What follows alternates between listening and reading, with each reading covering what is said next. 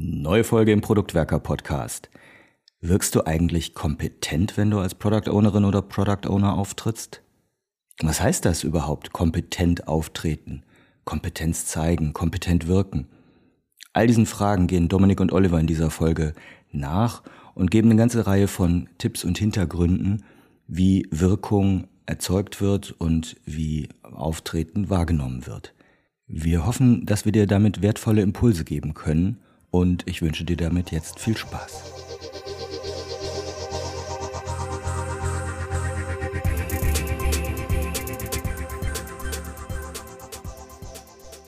Damit wir als Product Owner erfolgreich sein können, hilft es sehr, dass wir kompetent auftreten oder auch wirken. Und da Dominik genau zu diesem Thema auf der Working Products einen Workshop gegeben hat, ist er heute an meiner Seite. Hallo Dominik. Hi Olli keinen besseren Partner kann ich dafür finden, dass wir über das Thema Kompetenz und kompetent auftreten sprechen. Ähm, fangen wir mal ganz vorne an. Menschen treten ganz unterschiedlich auf. Ähm, wie kann ich denn da entscheiden, ob ich kompetent bin oder nicht oder kompetent wahrgenommen werde? Naja, wie du schon gesagt hast, ne? Menschen treten unterschiedlich auf und Menschen werden unterschiedlich wahrgenommen. Und das ist ganz entscheidend. Ich gehe zwar erstmal davon aus, dass die Menschen kompetent sind, also sie können eine gewisse Handlung vollführen, auch in der Regel erfolgreich oder zielgerichtet. Das heißt aber nicht, dass wir aufgrund unserer Kommunikation und Interaktion miteinander diese Menschen für kompetent halten oder gerade auch wenn wir Menschen neu kennenlernen, sie als kompetent einschätzen. Und gerade dieser letzte Punkt, das ist eigentlich das, was mich dazu treibt, darüber nachzudenken, wie wir kompetent auftreten nämlich Menschen nehmen uns auch nach kurzer Zeit schon unterschiedlich kompetent wahr. Und das kann tatsächlich auch im operativen Alltag, aber genauso bei strategischen Entscheidungen und so weiter, für uns in der Verantwortung als Product Owner mal mehr oder weniger ein Problem darstellen. Kann ich dir nur komplett beipflichten. Und ich hatte diese Woche ein ähm, Vor-Ort-Training, wo dann auch wieder ganz viele Menschen zusammenkommen, die ich ja in der Regel auch gar nicht kenne. Und es ist genau spannend, dass es einen großen Unterschied zwischen der Kompetenz gibt, die dann jemand wirklich hat, und das, was ich wahrnehme, ne? Oder wo ich am Anfang vielleicht auch schon sofort so eine subjektive Einschätzung vornehme. Und ähm, ich glaube, mit der Wahrnehmung, das ist so die, der wichtigste Punkt, ne? Also von anderen wahrgenommen zu werden und dann Kompetenz äh, zugesprochen zu bekommen, ist das, worum wir uns heute auch so ein bisschen ähm, worum wir uns kümmern wollen oder wo wir auch mal ein paar Sachen beleuchten wollen. Weil man kann das ja auch andersrum drehen, ne? Vielleicht bin ich gar nicht kompetent, aber ich wirke kompetent. Ja, auch die Gefahr besteht natürlich. Ne? Also wir werden das sicherlich auch im Alltag irgendwo mal erlebt haben, dass äh, irgendjemand von irgendeinem Thema gesprochen hat und wir das Gefühl hatten, diese Person ist besonders gut darin, irgendetwas zu tun. Und wenn es dann mal drauf ankommt, erlebt man, äh, doch nicht so ganz. Ne? Also jetzt, die, eigentlich die Hauptfrage ist ja, wer, was ist eigentlich Kompetenz? Wir wollen ja kompetent auftreten. Und für mich ist Kompetenz immer sehr performativ. Das heißt, am Ende geht es zum Beispiel über eine situationsübergreifende Problemlösefähigkeit und Handlungskompetenz. Das heißt, ich kann nicht nur in dem einen Bereich, sondern auch im anderen Bereich diese eine Kompetenz anwenden. Also ich kann eben nicht nur äh, zufälligerweise Nudeln kochen, sondern ich kann auch noch was anderes kochen oder ähnliches. Aber am Ende geht es immer darum, dass mein Handlungsergebnis einen gewissen Standard, eine gewisse Qualität, eine gewisse Güte und so weiter erhält. Aber trotzdem, wenn wir beispielsweise in ein Restaurant reingehen, haben wir erstmal keine Ahnung, wie kompetent ist der Koch, wie kompetent ist auch dieses Restaurant oder der Kellner oder die Kellnerin oder wie auch immer, weil wir das noch nicht beurteilen können. Wir müssen also immer das Performative abwarten und das dauert meistens zu lang und wir Menschen neigen nun mal dazu, auch tatsächlich relativ früh und relativ schnell irgendwelche Urteile zu treffen. Ist bei den Product Owner, Product Ownerinnen sehr wahrscheinlich genau das Gleiche, ne? Also auf die Ergebnisse zu gucken oder auf das, was äh, tatsächlich die, das Resultat des eigenen Handelns war. Und wenn ich dann regelmäßiger ähm, Ergebnisse produziere, die vielleicht in die Richtung meines Ziels gehen, dass mir dann Kompetenz einfach zugeschrieben wird. Und jetzt haben wir ja als Produkt-Owner, also als Product Owner, ein ganz, eine ganz wichtige Aufgabe. Wir sollen auch Menschen für unser Produkt begeistern. Und damit meine ich jetzt nicht die Kundinnen und Kunden, sondern ich meine mit eben auch die Stakeholder. Und dazu gehören für mich eben auch die Mitglieder meines Teams. Das heißt, ich muss auch immer so eine Art Eindruck vermitteln, das ist ein gutes Produkt, das ist auch sinnvoll, gerade auch weil wir meistens laterale Führungskräfte sind, also gar nicht mit irgendwelchen Machtstrukturen ausgestattet sind, sondern wir die, wie ich finde, auch irgendwie schönere Variante haben, nämlich wir müssen Menschen überzeugen oder ihnen Optionen anbieten, dass sie dann das selber annehmen können. Und dafür sollten wir kompetent wirken, weil Kompetenz wirken auch gleichzeitig bedeutet, eine Art Sicherheit ausstrahlen, Vertrauen ausstrahlen Vertrauen überhaupt erst ermöglichen bei meinem Gegenüber, damit wir gemeinsam etwas investieren oder am Ende auch rocken können, wie man mittlerweile so schon sagt. Nach meiner Erfahrung ist halt auch vor allem der erste Eindruck, den ich so mache, entscheidend. Ähm, wie guckst denn du da drauf? Auf so die erste Begegnung, die erste Wahrnehmung, die jemand anders dann äh, die jemand anders dann von mir hat. Ja, der erste Eindruck, das finde ich, ist sowas ganz, ganz Spezielles. Ne? Also wirklich, wir, wir treffen jemanden zum ersten Mal. Und jetzt muss man aber fairerweise auch sagen, das ist nicht nur etwas, das wir ganz beim ersten allgemeinen Kennenlernen haben, sondern dass wir auch immer wieder haben, wenn es eine neue Situation ist. Wenn wir also zum Beispiel auch jemanden in der Verantwortung als Product Owner zum ersten Mal im Review erleben oder zum ersten Mal in einem Daily, da prägt sich eine ganze Menge. Das heißt, auch für mich jetzt beispielsweise als Teammitglied entsteht eine ganze Menge Eindruck durch das erste Mal Interaktion, das erste Mal dabei sein. Und dieses Dabeisein von Personen, gerade bei so einem, bei so einem Wahrnehmungseindruck, ne, der erste Eindruck, das sind immer Sinneseindrücke. Und da reden wir über ganz viele verschiedene Kanäle, die man auch alle nochmal einzeln aufführen kann. Aber wir haben halt so etwas wie verbales, Körperhaltung, äh, wie stehe ich im Raum, wie rieche ich vielleicht auch. Ne? Also man stellt sich jetzt mir vor mit einem sehr schweren, vanillelastigen Parfum. Das würde auch einen Eindruck machen. Und das zählt alles so irgendwie zusammen. Mhm. Aber man kann schon zusammenfassen, dass ähm, vor allen Dingen im beruflichen Umfeld oder für uns als Product Owner, wenn wir da eine Führungsverantwortung übernehmen, dass ein gepflegtes Äußeres helfen kann. Oder das, was die Umgebung als gepflegtes, angemessenes Äußeres definiert. Naja, wir haben ja, wie ich eben schon sagte, ne, es gibt so viele Sachen. Es gibt so dieses verbale, paraverbale, nonverbale etc. pp. Aber auch wie wir uns präsentieren, hat etwas mit dem zu tun, wie wir als kompetent wahrgenommen werden. Und jetzt ist es so ein bisschen sehr klischeemäßig, wir haben es irgendwie auch alles durchschaut und so weiter. Aber wenn jemand mit protzigen äh, Elementen auftaucht, das kann eine teure Uhr sein, das kann ein teurer Wagen sein, das kann aber auch eine Jeans sein, die total zerrissen ist, wo wir aber, wenn wir es wissen, ne, die geheimen Insignien der Macht, die kostet gerade 500.000 oder keine Ahnung wie viel Euro, dann ist das etwas, das das mit, mit uns macht, sobald wir das erkennen.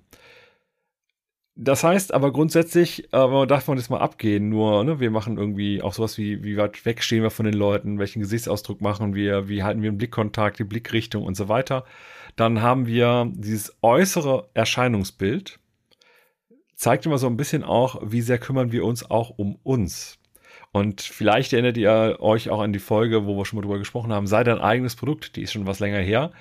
Aber auch bei einem Produkt versucht man ja sozusagen, dass das äußere Erscheinungsbild auch in sich konsistent ist, kohärent und auch dadurch letztendlich positiv wirken kann. Das ist auch bei uns der Fall, wenn wir in so eine Kommunikation gehen. Und grundsätzlich kann man sagen, jemand, der ungepflegt ist, wirkt grundsätzlich etwas inkompetenter. Und ich habe Situationen erlebt, wo jemand sagte, wer ist denn der hm, da drüben? Ja, also irgendwas Negatives. Und dann musste halt irgendjemand sagen, ja, das äh, ist äh, unser Chef. Ne, also das das war im universitären Umfeld, dass es woanders war, auf einer der vielen wissenschaftlichen Konferenzen, auf die ich immer ganz gerne gehe. Aber trotzdem ist auch da, oh Gott, wie sieht der denn aus? So abgerissen oder man stelle sich vor, da steht ein, ein Product Owner oder eine Product Ownerin, hat den Hosenstall offen und das Hemd, Hemd ist auf links und hat Kaffeeflecken überall das macht es irgendwie dann schwer, dass wir diese Person als kompetent beurteilen oder wahrnehmen, weil so viele Sachen dabei sind, die irgendwie stören. Also so, so Störimpulse, Störartefakte, die entstehen. Hm. Bei Hosenstall offen kam mir sofort der Gedanke, ähm, was ist denn online anders?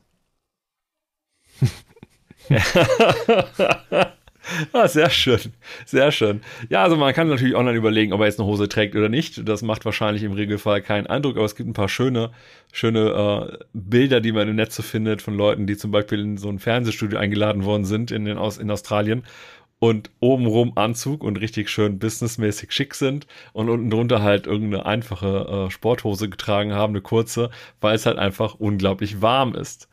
Aber wenn wir es mal jetzt den ganzen, ganzen Spaß mit, ne, ohne Hose und Jogginghose weiter mal außen vor lassen, klar. Also vernünftige Klamotten, also im Sinne von, die sind sauber, man kann sie tragen, man ist nicht nackt und so weiter, wird irgendwie erwartet. Was aber auf jeden Fall online wichtig ist, ist das Mikrofon. Weil tatsächlich ist das Mikrofon so ein bisschen, ich weiß nicht mehr, wo ich den Spruch her habe, aber ein gutes Mikro ist wie Deo. Ne? Also ein Deo, das du im Alltag trägst, das fällt jetzt auch nicht besonders auf.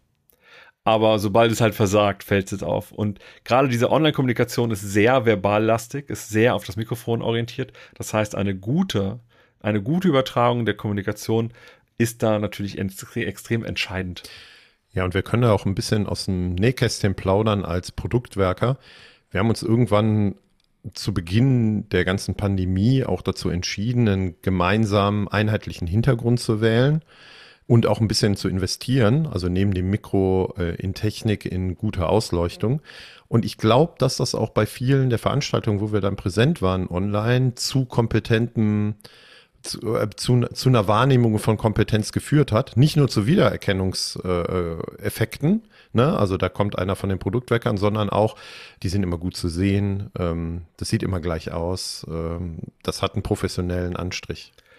Genau, professionell, das ist das richtige Wort, weil Professionalität ist sehr oft ähnlich wie wahrgenommene Kompetenz. Das heißt, in dem Moment, wo wir beispielsweise, wir arbeiten ja alle mit einem Greenscreen, wir sind alle frontal ausgeleuchtet, das sind jetzt nicht Sachen, die ich unbedingt von jedem erwarte. Aber in dem Moment, wo ich zum Beispiel vor einem größeren Publikum online spreche, sind es vielleicht auch Sachen, die mein Erscheinungsbild natürlich positiv bestärken. Allgemein finde ich, das Thema gute Ausleuchtung ist extrem hilfreich, weil natürlich das Gesicht ist das, was ich sehe. Und wer kennt sie nicht, die Kolleginnen und Kollegen, die je später der Tag wird, desto mehr sitzen sie im Dunkeln. Oder man wird so komisch von seinem Notebook angeleuchtet. Was ich aber auch finde, und das ist etwas natürlich Persönliches, und dieses Wahrnehmen ist immer allgemein etwas sehr Persönliches, aber der Hintergrund. Ich finde es zum Beispiel total nervig, wenn Leute dieses automatisch ausgeblendete, ausgeblurrte Hintergrundschema haben und dann kommen sie ja doch in irgendeinem Meeting mal und wollen irgendwas zeigen und wird es halt automatisch ausgeblendet und ausgeblurrt und jedes Mal denkt so, ja, das sehe ich jetzt gerade nicht, weil und so weiter. Ich so ganz ehrlich, dann, wenn, wenn ihr es könnt, ne? also nicht jeder kann es aufgrund seiner räumlichen Situation, aber sitzt doch vor irgendeinem Hintergrund, den man auch gerne zeigen kann weil das gehört auch dazu. Und ich habe bei mir im Hintergrund, wer mich online kennt, auch mal ohne Greenscreen, das kommt ja auch häufiger vor. Ich habe da ein Bücherregal mit jede Menge nerdigen Kram. Das ist auch alles Kommunikationseinladung. Also auf alles, was in meinem Hintergrund ist, darf man mich sehr gerne ansprechen. Auch wenn ich jetzt Angst habe vor dem, was in der Zukunft passieren könnte. Lass uns mal zum weiteren Merkmal gehen. Also wir waren ja jetzt von einem ersten Eindruck. Ähm, was ist mit der Art und Weise, wie ich spreche? Hier finde ich ja erstmal spannend, dass man so im Allgemeinen sagt, jemand, der etwas, etwas schneller und deutlicher spricht, aber vor allem auch gleichmäßig, kompetenter wahrgenommen wird. Gleichzeitig auch tiefer und lauter. Und hier ist das Spannende, tiefer, da denken jetzt immer alle so, ah, deswegen werden Männer als kompetenter wahrgenommen. Das ist halt Quatsch. Auch bei Frauen wird eine tiefere Stimme eher als kompetenter wahrgenommen als eine zu hohe Kopfstimme. Hm. Und ähm, dieses gleichmäßig empfinde ich als extrem wertvoll und wichtig, weil wenn ich immer schneller werde, erzeugt das bei mir in der Wahrnehmung immer eine gewisse Form von Hektik und damit auch häufig Unsicherheit. Also wenn ich auf etwas versuche zu achten oder wenn ich Feedback an eine Product Ownerin gebe, die ich mit begleiten darf, ist es häufig tatsächlich auch dieses ähm, gleichmäßiges Sprechtempo, weil es für mich gefühlt auch immer eine gewisse Entspanntheit und Souveränität äh, signalisiert. Und jetzt habe ich zwar schon gesagt, etwas schneller, und ich persönlich neige ja auch dazu, schneller zu sprechen. Gerüchteweise lege es daran, dass ich Podcasts und Hörbücher mit mehrfacher Geschwindigkeit höre. Ich finde es auch vollkommen in Ordnung, wenn jemand langsam spricht. Ich finde es mich gut, wenn jemand auch bewusst und überlegt Worte aneinander reiht und nicht einfach nur irgendwie was daraus wirkt. Ne? Also es ist nicht einfach, ich rotze da jetzt einen Spruch hin, sondern ich habe vielleicht etwas, das in meinem Kopf passiert und ich kann das nicht nur einfach rauskramen, sondern ich kann das auch strukturieren. Das hat für mich auch was mit Respekt zu tun. Und jedes M, das wir beispielsweise sagen, ist gar nicht böse. Ne? Ms sind vollkommen in Ordnung. Das sind aber meistens Denkpausen. Und wenn man merkt, dass man sehr viele Ms benutzt, Vielleicht redet man an der einen oder anderen Stelle auch einfach zu laut. Oder ist sich nicht klar genug strukturiert. Auch das kann ja sein. Ja, oder man denkt beim Reden, ne? also das ist ja durchaus auch eine meiner Challenges. Also wenn ich einen, einen Talk habe, der den ich schon mehrfach gehalten habe und mich da sicher fühle, weiß ich auch einfach, dass ich viel weniger so ein M oder sowas benutze, als wenn ich halt im Denken, in der Diskussion unterwegs bin. Ist ganz spannend, da selber so ein bisschen drauf zu achten. Was denn mit sowas wie Dialekt? Also ich sag mal so, ne? Nein, also was, was wichtig ist, ist, dass wir, eine, dass wir eine klare Aussprache benutzen und möglichst präzise artikulieren. Wir müssen es nicht übertreiben, aber schon so, dass unser Gegenüber uns sehr gut verstehen kann. Und Dialekte können ganz unterschiedlich wirken.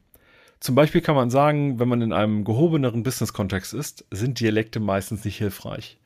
Jetzt kann es aber sein, man ist beispielsweise bei einem deutschen Automobilhersteller, dann ist es auch in Ordnung, einen gewissen Dialekt reinzubringen, je nachdem, welchen Dialekt man hat. Aber vielleicht, und ich greife jetzt keinen speziellen Dialekt auf, vielleicht gibt es auch für euch da draußen den einen oder anderen Dialekt, den ihr erstmal irgendwie nicht schön findet. Und andere, die findet ihr total schön. Also zum Beispiel mag ich auch einen, jetzt kein Dialekt, aber so einen Spracheinschlag, so einen französischen Spracheinschlag durchaus irgendwie sympathisch. Irgendwie hört sich das für mein Ohr richtig gut an. Also man sagt im Regelfall möglichst wenig Dialekt. Und auch hier, Hauptsache, man ist erstmal zu verstehen, weil dieses Thema Dialekt und auch vor allem nochmal dann ganz speziell die Wörter, die man in bestimmten Regionen benutzt, erzeugen auch direkt so etwas wie Zusammengehörigkeit. Ne? Also in Köln und Umfeld sagt man schon mal, das Wetter ist üsselig für, das ist ungemütlich und ähnliches. Und ich kenne das von Kolleginnen und Kollegen, die eben aus dem Ausland kommen, die noch Deutsch lernen und so weiter. Und die, was ist das? Öselig. Und das sagst du aber nur hier. Wenn ich jetzt irgendwie in Ostdeutschland unterwegs bin oder im Süden und so weiter, dann ist auch immer so, was ist das? Was heißt das? Und wir müssen verstanden werden. Ne? Also auch wenn ich jetzt sage hier Muse, äh, Muzepuckel oder ähnliches, das sind dann so Wörter aus dem Kölschen. Das versteht dann jemand in Köln, vielleicht, wenn ich Glück habe, aber nicht unbedingt. Ne? Und auch da könnte ich jetzt noch nicht mal genau sagen, was es genau heißt, obwohl ich das Wort immer wieder benutze. Aber dieses Gemeinsamkeiten entstehen lassen, Verbundenheit, kann hilfreich sein. Und beim Dialekt geht es am Ende darum, dass man wirklich gut verstanden wird und es ist, ist ganz stumpf, ne? Manchmal ist so ein bisschen Vorurteil mit Bildungsgrad und so weiter, obwohl das totaler Quatsch ist. Das ist totaler Quatsch. Du kannst hochpromoviert sein und hast trotzdem einen starken Dialekt. Aber manchmal schlägt das bei einigen Menschen durch.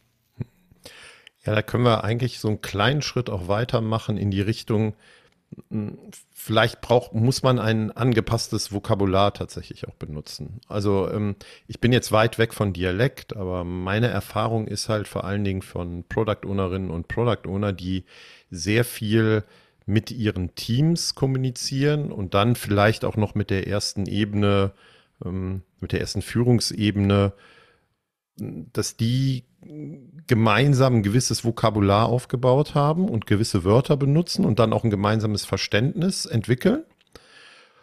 Wenn diese Menschen aber auf einer ganz anderen Hierarchieebene in Organisationen auf einmal viel kommunizieren sollen, keine Ahnung, in der Geschäftsführung, die aber vielleicht drei, vier, fünf Hierarchieebenen weg ist, dann kann es sein, dass das gleiche Wort eine völlig andere Bedeutung hat oder ich Dinge ganz anders ausdrücken muss.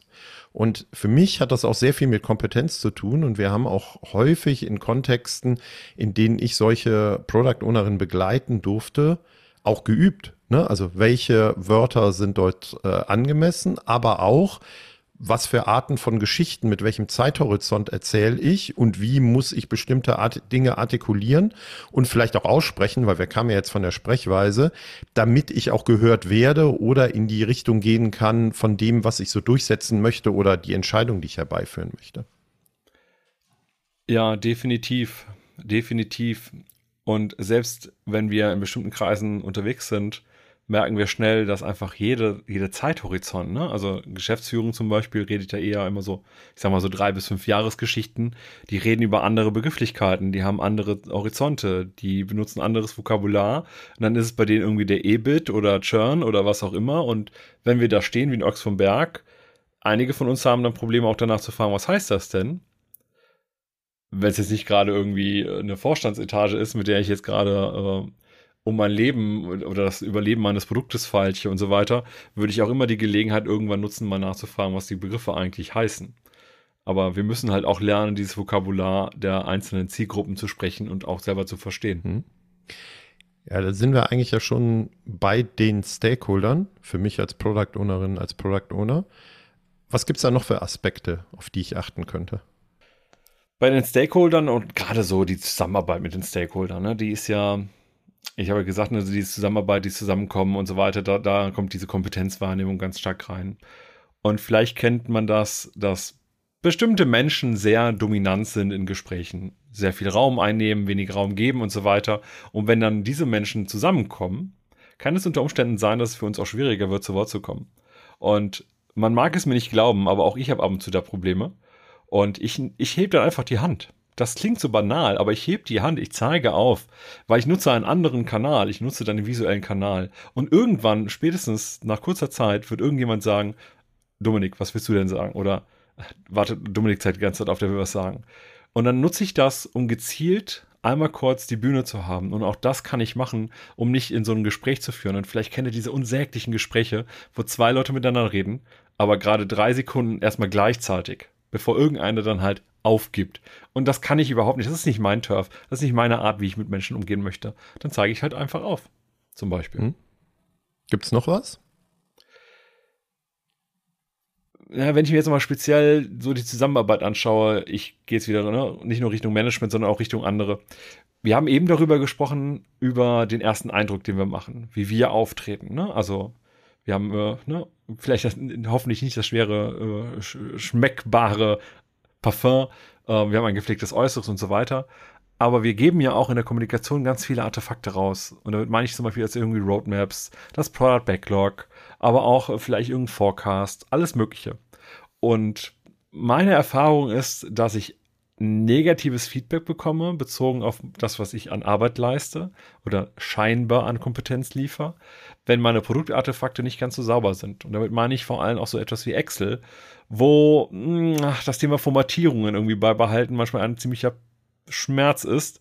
Aber ich meine jetzt vor allem auch, dass man dann irgendwie dann, ne, sind die Rahmen nicht sauber kopiert, die Formatierung nicht sauber kopiert. Aber das wirkt dann immer so komisch, ne? Also als macht er das, gibt er da keine Energie rein, achtet er nicht auf Sauberkeit, aber auch sowas wie Pünktlichkeit beispielsweise, ne? Komme ich pünktlich auch zu kleinen Terminen? Ich frotzel dann immer rum und sage, Pünktlichkeit im Großen bedingt Pünktlichkeit im Kleinen. Das ist aber nur rumärgern, ehrlicherweise, aber trotzdem, wenn ich immer zu spät zu kleinen Terminen komme und damit meine ich jetzt nicht nur wir als Product Owner, sondern auch unsere Stakeholder, wenn die immer zu spät kommen, dann äh, entstehen davon ganz automatisch, wir wollen oder nicht, erstmal so Rückschlüsse auf allgemeine Eigenschaften einer Person. Mhm. Ich finde das spannend mit den Produktartefakten. Ich würde da noch eine andere Perspektive reinwerfen wollen. Ähm, ich würde auch Stakeholdern nur die Produktartefakte als Product Ownerin geben, die für sie Relevanz haben. Also ich sehe ganz viele Product Ownerinnen, die mit bestimmten Stakeholdern diskutieren und eigentlich auf so einer Roadmap-Ebene diskutieren sollten und gar nicht so sehr auf einer Product Backlog-Ebene. Und auch das hat für mich mit Kompetenz zu tun. Also, dass ich erkenne, was braucht derjenige für seine Arbeit und für Entscheidungen und bestimmte Dinge weiterzutreiben und mir ist das mal aufgefallen, als ich Head of Product war und meine Product Owner kamen immer mit ihrem Product Backlog und mit allen Einträgen.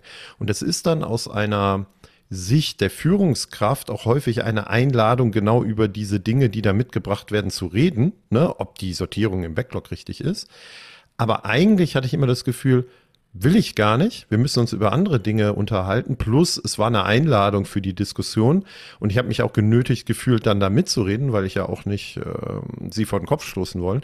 Und ihr könnt, glaube ich, auch sehr viel Kompetenz einfach dahin ausstrahlen, dass ihr eine sehr genaue Vorstellung habt, welchen Detaillierungsgrad braucht denn mein Stakeholder? Und das biete ich ihm auch tatsächlich dann kondensiert nur so an. Ja, machen wir jetzt nichts vor, ne? Wenn ich mit einem Backlog ankomme, wo jedes kleine Story drinsteht, dann würde ich natürlich äh, erwarten, dass ich dann auch entsprechend dazu Feedback bekomme. Und dadurch, dass es die verschiedenen Horizonte gibt, ne, also mit, vielleicht ist es nur die Liste der Epics, die gerade da ist, also sozusagen eine, eine Art leicht kondensiertes Product Backlog oder ist es nur die aktuelle Roadmap oder was auch immer, ne, vielleicht Teile der aktuellen Produktstrategie, dann ist das auch die Einladung, darüber will ich kommunizieren. Jetzt haben wir uns ja ein bisschen ausgetauscht vor deinem Workshop auf der Working Products. Und da habe ich festgestellt, dass du auch einen großen, großes Fable auch für sowas wie Redestrukturen hast. Magst du dazu noch ein bisschen was sagen? Ja, sehr gerne sogar. Ich sehe mich halt in meiner Verantwortung als Product Owner immer wieder in so Situationen, wo ich relativ spontan über verschiedenste Dinge reden muss. Und gerade dann ist so mein persönlicher Eindruck, hilft es, wenn man auf bestimmte Strukturen zurückgreifen kann, um holistisch, umfassend über ein Thema, aber trotzdem pointiert sprechen zu können. Ich nenne das gerne, ich habe das auch irgendwo her, ich weiß aber gerade nicht genau woher, Stehgreifrede. Ne? Also aus dem Stehgreif heraus, ohne große Vorbereitung. Und müsste jetzt zum Beispiel, ich treffe irgendwen irgendwo und müsste kurz irgendetwas über irgendetwas referieren, das kann ja auch ein Feature von meinem Produkt sein, beispielsweise, dann würde ich es halt erstmal beschreiben. Also das ist eine, so eine Lieblingsstruktur von mir. Erst beschreiben. Dann zähle ich die Vorteile auf, dann zähle ich die Nachteile auf und dann gebe ich meine persönliche Einschätzung. Ne, also ich habe so meinen, meinen Viererklang aus Beschreibung, Vorteile, Nachteile, Einschätzung. Aber auch, wenn ich zum Beispiel Probleme habe, wenn also jetzt irgendjemand ankommt und sagt, äh, Dominik, das, äh, das Produkt läuft nicht, was macht, was ist da, was ist da los? Dann beschreibe ich zuerst die Situation. Also was ist die Auswirkung? Was sind die Konsequenzen aus dem, wie es gerade ist? Dann zähle ich mein aktuelles Wissen auf und dann sage ich, was sind meine nächsten Schritte. Das ist jetzt so ein Dreiklang, der für mich gut funktioniert, weil ich jetzt ganz klar sagen kann, okay, äh, ja, es funktioniert nicht, Kunden können gerade das nicht machen, das nicht machen, das nicht machen. Das sind die Auswirkungen. Wir wissen bereits, die Komponente ist es nicht, die ist es nicht. Wir vermuten, es ist die Komponente. Deswegen ist der nächste Schritt, den wir machen, dass wir das und das und das analysieren und so weiter und so fort. Und was ich darüber mache, ist halt all das, über das ich gerade rede. Ich habe eine Struktur, ich wusel nicht immer hin und her. Ach, ein anderer Vorteil, der mir noch eingefallen ist. Ach, was ich noch sagen wollte, das mache ich nicht, sondern ich bin stringent. Ist quasi wie so eine Art Mini-Präsentation und wenn es auch nur mal zwei, drei Minuten ist. Aber trotzdem bereite ich auch das alles im Reden für mein Gegenüber vor. Ich gebe also der anderen Person auch eine Art Struktur, die man erkennen kann, aber gleichzeitig auch genug, damit die andere Person alles einschätzen kann. Hm. Wenn ihr genau zu den Themen auch ein bisschen mehr wissen möchtet, nochmal tiefer reintauchen wollt, das hat ja auch viel mit Geschichten erzählen und Storytelling zu tun. Ähm, also ich biete auch da im Storytelling eine gewisse Struktur, indem ich erstmal beschreibe, wer was vielleicht immer macht, ähm, egal welches Format man da nimmt, ne? Und dann zu sagen, ja, dann gibt es eine Veränderung und das führt dann zu diesem Ergebnis.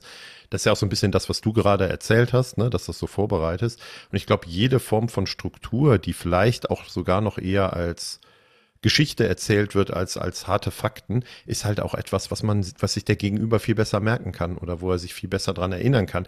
Nicht nur das Folgen, was du gerade hattest, sondern auch die Wissensvermittlung ähm, ist, glaube ich, dann viel effizienter und strahlt hundertprozentig auch Kompetenz aus. Auf was sollten wir noch gucken? Ja, vielleicht machen wir es jetzt mal ein bisschen konkreter, wenn wir ganz aktiv Kompetenz vermitteln wollen. Ne, also nochmal, mein Grundglaube ist, wir sind kompetent, wir müssen es unserem Gegenüber aber auch transparent machen. Und das bedeutet manchmal leider auch in so kleine Trickkisten zu greifen, weil Menschen nun mal voreingenommen sind. Ne, also es sind so, ich sag mal, so eine Kleinigkeit ist zum Beispiel, wenn du dich selbstständig an das Kopfende eines Tisches sitzt, dann wirst du erstmal als kompetenter wahrgenommen. Hält nur ein paar Minuten, aber erstmal wirst du als kompetenter wahrgenommen. Wenn du dahin gesetzt wirst, oder weil es der letzte freie Platz ist, greift dieser Effekt nicht.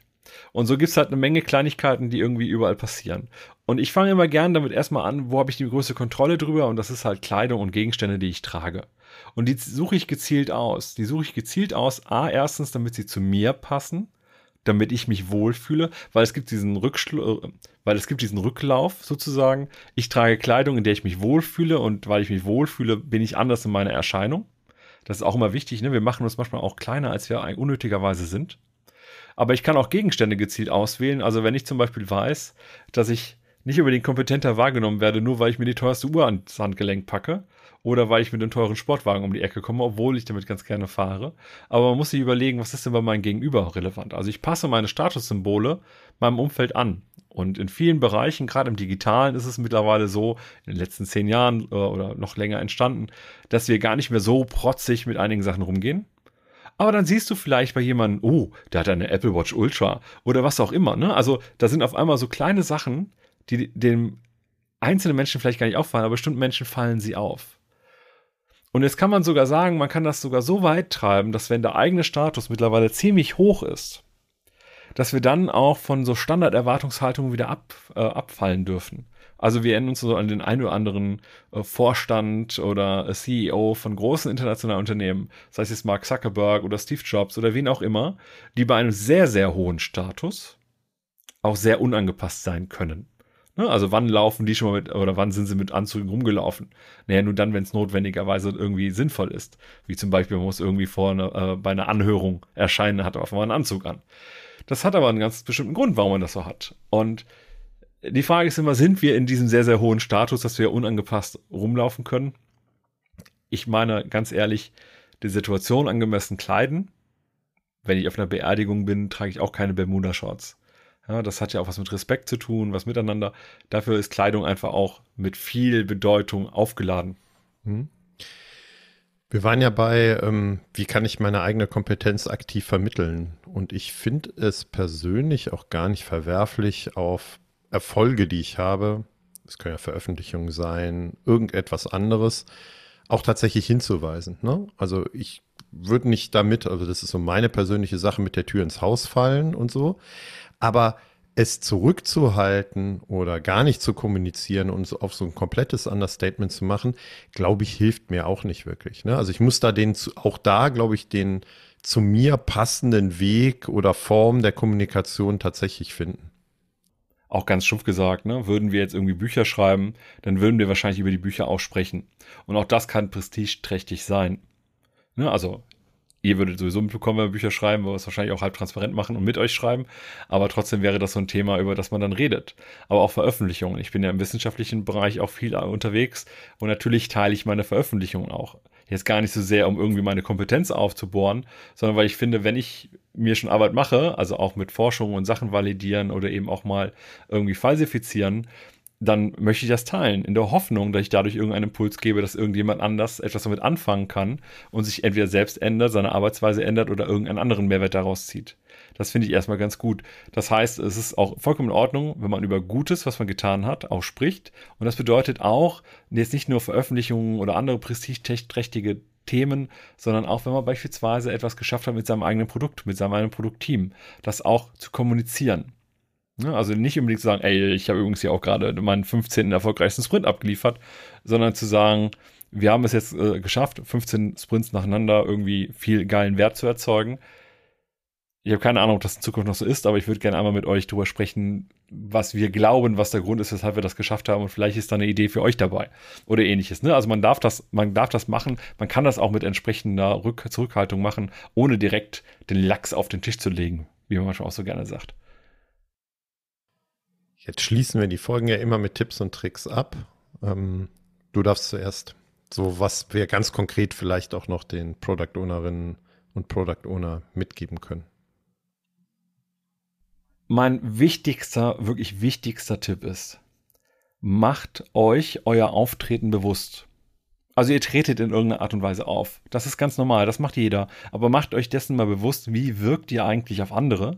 Aber nutzt gleichzeitig die Gelegenheit und beobachtet auch andere Menschen. Vielleicht gerade diejenigen, die ihr als besonders kompetent wahrnehmt oder wo ihr sagt, boah, den oder die finde ich richtig gut.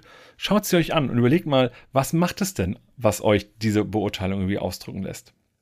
Und vielleicht kann man daraus so ein bisschen lernen. Vielleicht kann man so ein bisschen auch adaptieren. Vielleicht gibt es auch Verhaltensweisen, die ganz ehrlicherweise, die eigentlich in uns drin sind, die wir im Privaten auch haben, aber in unserer beruflichen Rolle gerade nicht. Obwohl wir sie da genauso ausleben könnten.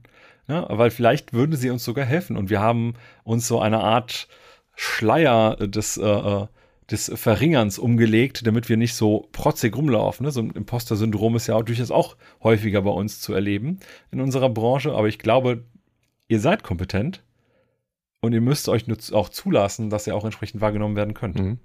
Aber dazu gehört ja auch der Punkt, drüber nachzudenken, wie ich wahrgenommen werden möchte. Ne? Das, so sind wir ja auch in die Folge gestartet. Und das ist ganz spannend, weil die, den Punkt, den du gesagt hast, ähm, ist ja das Inspizieren der eigenen, des, des kompetent wahrgenommen werdens. Und ähm, dann folgt, ne, wie immer in unserem Umfeld, höchstwahrscheinlich die Adaption oder zumindestens das Vertesten und äh, des Ausprobierens, nämlich bestimmte Dinge rauszuwählen, wo wir bewusst uns überlegen, wenn wir die verändern, ob das irgendwie hin zu dem, wie wir wahrgenommen werden möchten, äh, einen kleinen Schritt näher ist. Ja, mir wurde beispielsweise mal gesagt, ne, von der HR-Abteilung, ich würde immer so energielos und schlurfend über den Flur laufen. Ja, wenn ich denke so, ja, wenn ihr keine andere Kritik habt, auch gut. Aber was ich danach gemacht habe, ist halt, gut, wenn ich halt von A nach B, dann bin ich halt eher ne, zackig und schnell unterwegs. Mal gucken, ob das anders wirkt und irgendwie werde ich anders wahrgenommen. Aber ganz ehrlich, meine Leistungsfähigkeit ist nicht besser geworden. Aber wenn man schon nur so komische, dämliche Argumente reinwirft, dann ist es doch ganz gut, wenn man auch bewusst an so etwas arbeiten kann, um zumindest das auch also als Kritikpunkte einfach wegzunehmen. Mhm. Aber das wäre so ein Punkt, den ich noch als Tipp mitgeben würde, sich vielleicht jemanden zu suchen, der einem wirklich ehrliches Feedback bezogen auf die Wirkung, die man so ähm, ausstrahlt, gibt. Ähm, und von dem man dieses Feedback auch annehmen möchte, ne? weil bei dir schwang gerade so mit äh, äh, bei dem Schlurfend über den Gang, dass, dass ähm, du das zumindest in Frage gestellt hast, ob das ein Feedback ist, was du annehmen möchtest. Aber ich glaube, wenn man sich jemanden sucht, der ehrlich Feedback geben kann und auf den man dann auch hört und worüber man dann auch nachdenkt und wieder inspiziert und adaptiert, bezogen auf das eigene Verhalten und das eigene Auftreten, das kompetente Auftreten, dann kann das extrem helfen. Ja, das glaube ich, das ich auch. Und ich vermute, die meisten machen das ab und zu mal, dass man irgendwie einen Vortrag hält, dass sie sich da so ein bisschen Feedback einholen und jemand erzählt das. Und ich finde, es geht nicht nur darum, dass man sich das bei Vorträgen mal macht, sondern dass man auch beispielsweise bei, ich leite in die Review ein, ich arbeite mit dem Team zusammen, dann einfach auch mal da so ein bisschen, wirk wie wirke ich eigentlich als Feedback ähm, mit reinholt, damit man da auch daran ein bisschen arbeiten kann. Und es geht jetzt nochmal äh, zum Abschluss vielleicht auch, es geht nicht darum, dass man sich komplett verstellt. Überhaupt nicht. Überhaupt nicht. Es geht nicht darum, alles nur künstlich zu spielen und an jedem kleinen Scheiß irgendwie rumzuwuseln. Aber sich die Sachen vor allem bewusst zu machen und dann vielleicht auch zu akzeptieren, ja, ich wirke an der Stelle so, das ist auch in Ordnung, wenn ich so wirke, weil ich an anderen Stellen vielleicht anders wirke und zu wissen, okay, wenn es mal wirklich auf 100% auf eine Sache ankommt, dann kann ich ein, zwei, drei Sachen vielleicht noch anders machen, als ich vorher gemacht habe.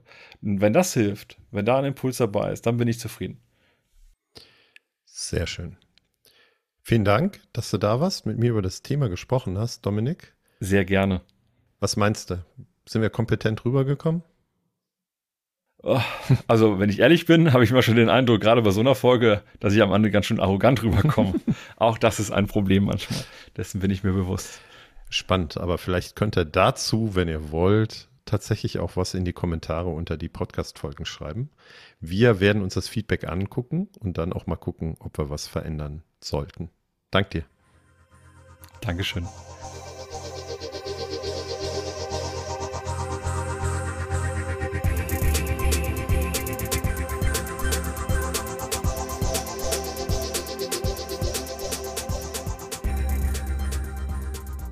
Wir hoffen, die Episode hat mal wieder ein spannendes Thema und einige Insights für dich gebracht und ein paar Impulse. Welches Thema fehlt dir noch? Welches Thema sollen wir hier mal besprechen? Oder welchen Gast möchtest du uns gerne mal vorschlagen? Schreibt uns einfach an auf den Social Media Kanälen, insbesondere bei LinkedIn oder per Mail unter feedback at produktwerker.de. Wünscht euch ein Thema, schreibt uns, was für Gäste ihr hier mal hören möchtet, vermittelt uns auch gerne den Kontakt dahin. Wir freuen uns, Themen zu liefern, die euch weiterhelfen.